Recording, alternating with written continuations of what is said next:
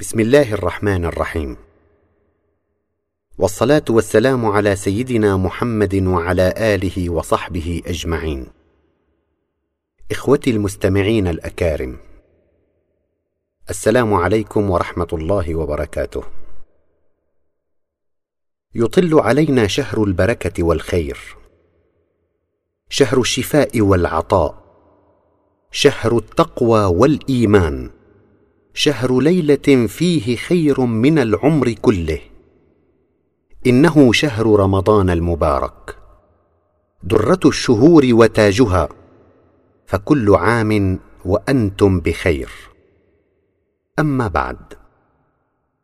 إن مدرسة الصيام هي المدرسة العليا التي جعلها الله تعالى مدرسة لنيل التقوى.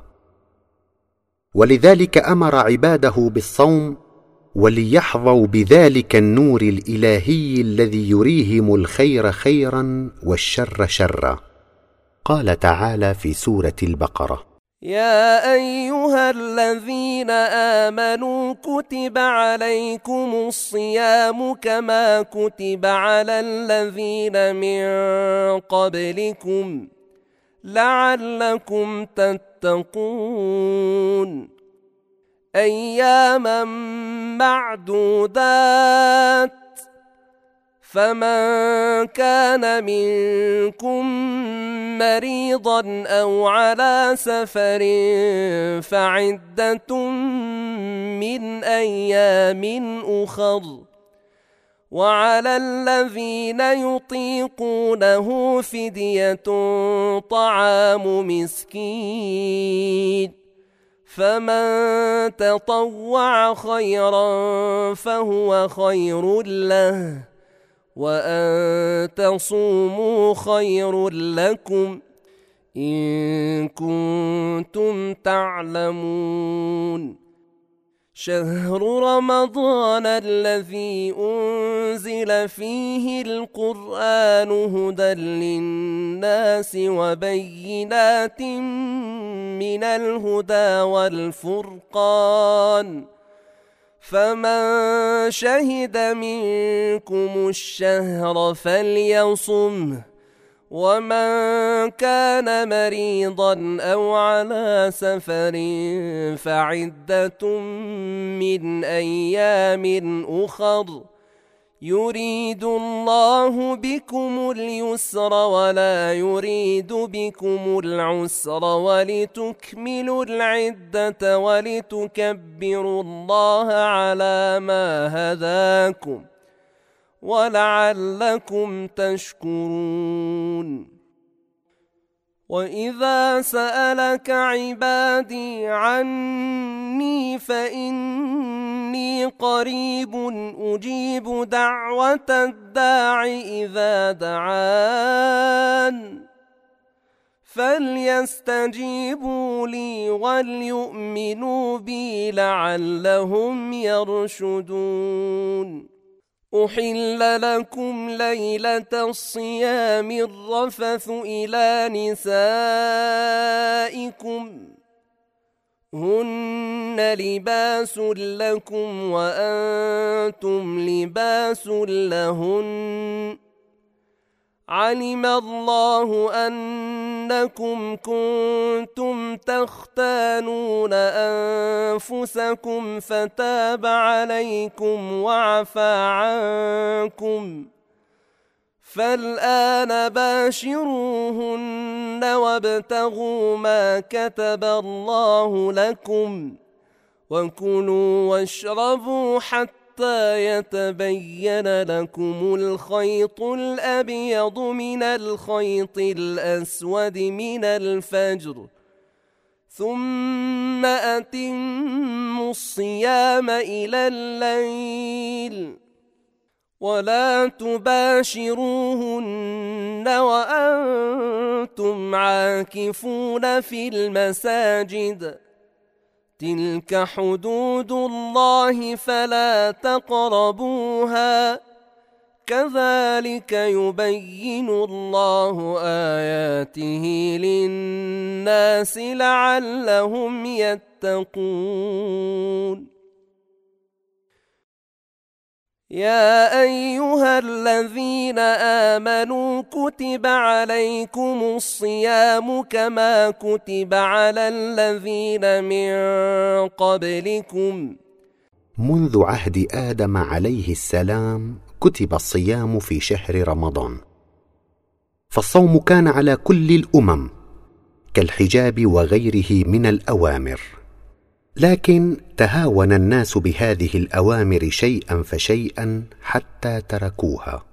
لعلكم تتقون. فائدة الصوم أن تحصل على التقوى. فترى بنور الله الخير خيرا والشر شرا. أنت جئت لتفتح لكن أكثر الناس تلهيه الدنيا وينسى الغاية السامية التي جاء من أجلها. فبالصوم الصحيح إقبال على الله. إذ يحسن ظنك بالله فتقبل دوما على الله وتستنير. اياما معدودات. تسعة وعشرين أو ثلاثين يوما. فمن كان منكم مريضا أو على سفر فعده من أيام اخر تقضي بدلا عنها. وعلى الذين يطيقونه من كان يستطيع الصيام في السفر أو حين كان مريضا وأفطر فعليه أن يصوم بدلا عما أفطر ويطعم مسكينا واحدا أو أكثر.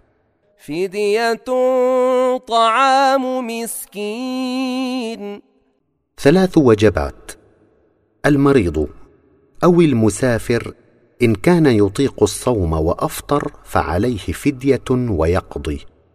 فمن تطوع خيرا فهو خير له. فمن أطعم أكثر فهو أفضل فهو خير له. فمن تطوع بإطعام أكثر من مسكين فهو خير له. وأن تصوموا خير لكم. ولكن الصيام أفضل من أن تطعم وتصوم بدلا عما أفطرت. إن كنتم تعلمون. ما في الصيام من خيرات؟ حقيقة الصوم وما فيه من خيرات. إن صمت خير لك من أن تطعم مليون مسكين. الصوم خير لأن إطعامك للمساكين تقوية لأجسادهم.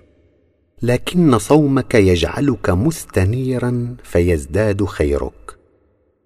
إن صمت وفتحت خير من أن تكون أعمى وتطعم ملايين. شهر رمضان الذي أنزل فيه القرآن.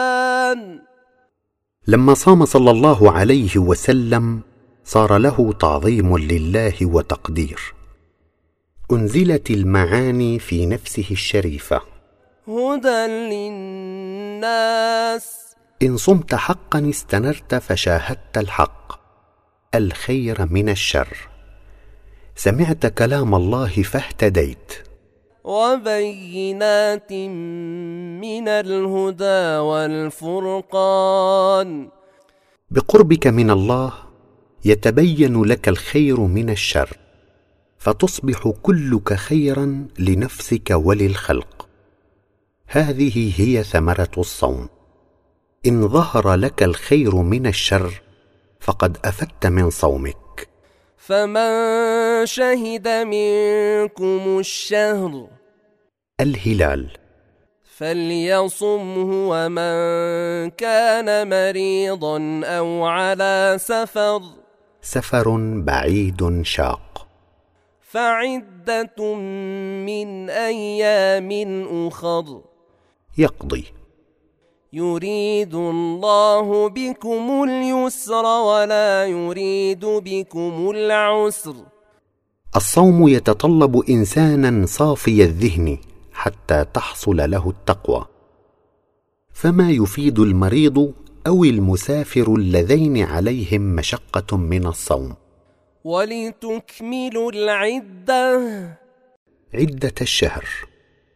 ولتكبروا الله على ما هداكم. تكبيرات العيدين. على ما هداكم. صلاة وتكبيرات العيد. تقدر فضله. نفسك كانت مريضة فصحت. ولعلكم تشكرون. الله على ما هداكم. وقع في نفوس بعض الصحابة أن كيف يشكرون؟ فأجابهم تعالى بأنه قريب منهم كما جاء في آية واذا سالك عبادي عني فاني قريب. قرب الله من الإنسان كقرب الضياء من المصباح المشع أو كقرب نور الشمس من الشمس نفسها. وليس أقرب من ذلك شيء. أجيب دعوة الداع. إذا أحسن الدعاء. إذا دعان. إذا كان قريبا ودعاني. البعيد كيف يدعو؟ فليستجيبوا لي. ولكن عليه أن يستجيب لأوامري. يسمع دلالتي ويطبق أوامري. يفكر بالكون حتى يراني قريبا. وليؤمنوا بي. بأني قريب أقرب إليك من نفسك. لعلهم يرشدون. إلي إن أصبح قريبا ودعاني أجبته إلى طريق الدعاء الصحيح. والدعاء الصحيح نفسه له شرط. أن تصبح قريبا. تطبق الأوامر والدلالة الإلهية فتصبح قريبا فعندها ترى الحق فتدعو فيستجاب لك. المؤمن يرى كل الخير والسير والرزق من الله. الله تعالى كله رحمة وعطف وشفقة على الخلق. فمن فكر بالكون صار مؤمنا. عندها دعاؤه يقبل فلا يدعو كالبوم والغراب. ينعق بما لا يسمع إلا دعاء. المؤمن يدعو ضمن الحق. يتمنى فعل الخير لجميع الخلق. احل لكم ليله الصيام الرفث إلى نسائكم هن لباس لكم ستر لكم. وأنتم لباس لهن ستر لهن. النفسان تصبحان نفسا واحدة. وكذلك حال الإنسان في الرابطة. علم الله أنكم كنتم تختانون أنفسكم. تمنعون أنفسكم عن إتيان ما أحل الله لكم. وكانوا أول الأمر بعد الإفطار يتمنعون عن نسائهم والأكل ويحرمون أنفسهم من حقها. فتاب عليكم. أعادكم إلى حقكم. فأعاد عليكم اليسر وأزال عنكم المشقة. وعفى عنكم. خلصكم من هذه الشدة التي ألزمتم أنفسكم بها. فالآن باشروهن وابتغوا ما كتب الله لكم. طريق الحرث فقط. وكلوا واشربوا حتى يتبين لكم الخيط الأبيض من الخيط الأسود من الفجر. حتى يظهر السواد من البياض من الفجر. ثم اتموا الصيام إلى الليل. غياب الشمس. ولا تباشروهن وأنتم عاكفون في المساجد. خلال الصيام. لما في ذلك؟ أي أثناء الصوم من الضرر عليك. تلك حدود الله فلا تقربوها. إن صام صوما صحيحا لعلها تحصل له التقوى. كذلك يبين الله آياته للناس لعلهم يتقون. إن طبقت سعدت دنيا وآخرة. إن صمت واعتديت لا تحصل لك ثقة فلا تستطيع الإقبال. فاحذر العدوان.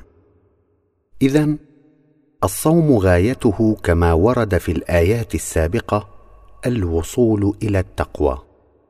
فكيف تحصل التقوى؟ يقول سبحانه وتعالى في سورة النور الله نور السماوات والأرض. بنور الله ترى طريق سعادتك. بنوره تعالى ترى ما في السماوات والأرض. وبنوره ترى ما فيها من آيات فتتعظ بها. فما من شيء يرى إلا بالله. أنت ترى الصور لكن الحقائق بالله. الحية منظرها جميل لكن في أنيابها السم ناقع. كذلك الدنيا كالحية. لا ترى الحقائق إلا بالله. بعد الإيمان تصل للتقوى. الإيمان بالله قبله الإيمان بالتربية. التفكير بالموت والآخرة. إن صار الإنسان مؤمنا بالله فعندها يصل للتقوى. فكل ما في السماوات والأرض لا يرى إلا بنور الله. ومن لا يستضيء بنور الله فهو في ظلمة لا يرى حقيقتها. ولكن كيف الوصول لنور الله؟ مثل نوره. كيف يحصل؟ كمشكاه قفص. وهو صدر الإنسان. طاقة فيها سراج. الصدر. في القفص ضوء هو النفس. فيها مصباح. وهو يعني النفس. فالصدر فيه النفس المصباح. النفس في زجاجة وهو الجسد الذي تسري به النفس. الزجاجة إن صار فيها النور الإلهي كأنها كوكب دري يدر عليك الخير أيها الإنسان. إذ صرت ترى الخير خيرا والشر شرا. يصبح جسدك كله معروف وإحسان. فإذا صار المؤمن وبنفسه هذا النور صار كله إحسان. فالمؤمن يصبح وجهه جميل وفعله خير كله. يدر الخيرات يعرف الواجب ويشعر به. وكل مساء يحاسب نفسه. هل أدى واجبه؟ هل طبق؟ لا يؤذي أحدا. كيف صار كوكبا دريا؟ يوقد. هذا الكوكب يشعل من شجرة مباركة. هو رسول الله صلى الله عليه وسلم. المصطفى عليه السلام هو الشجرة. زيتونة. كالزيت تشعل. كشجرة الزيتون كيف أن الزيت سار بها. كذلك صلى الله عليه وسلم. التجلي الإلهي سار فيه. فيه الخير الكثير. الزيتونة. هل يرى الزيت أنه سار فيها؟ كذلك تجلي الحضرة الإلهية سار به صلى الله عليه وسلم.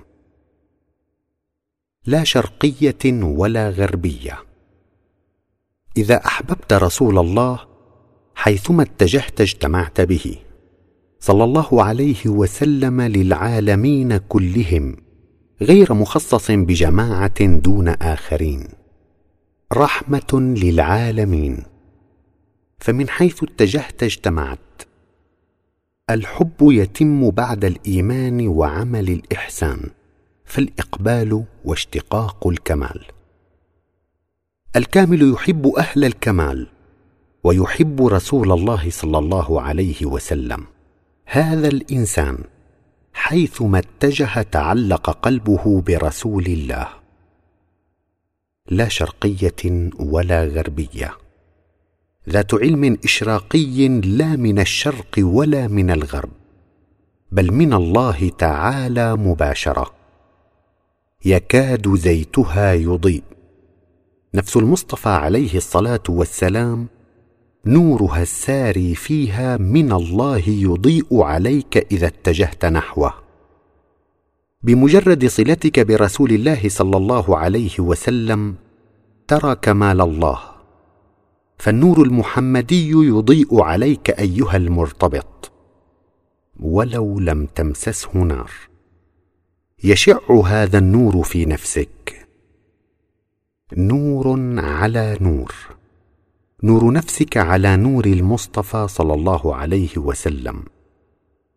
فترى الحضرة الإلهية وهكذا نور نفسك مع نور المصطفى صلى الله عليه وسلم. فتهتدي للحق. لقد ارتبطت نفسك بنفس رسول الله صلى الله عليه وسلم فهو سراج لأهل التقوى. سراجا منيرا. وهذه حقيقة الشفاعة. يهدي الله لنوره من يشاء. كل من شاء اهتدى كل من طلب. هذا ليس مخصصا بشخص دون آخر. فالله تعالى ما قيد ذلك.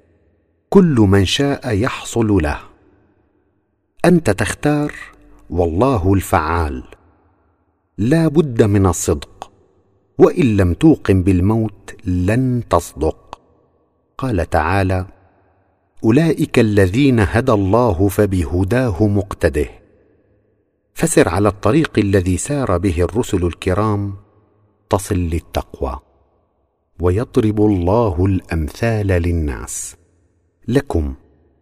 والله بكل شيء عليم. يبين الله للناس سبل الهدى. لأنه تعالى صاحب العلم الشامل والحب الكامل. إن كنت صادقا هداك الله لهذا النور. الاختيار لك. اذا التقوى طريقها الإيمان. والحمد لله رب العالمين.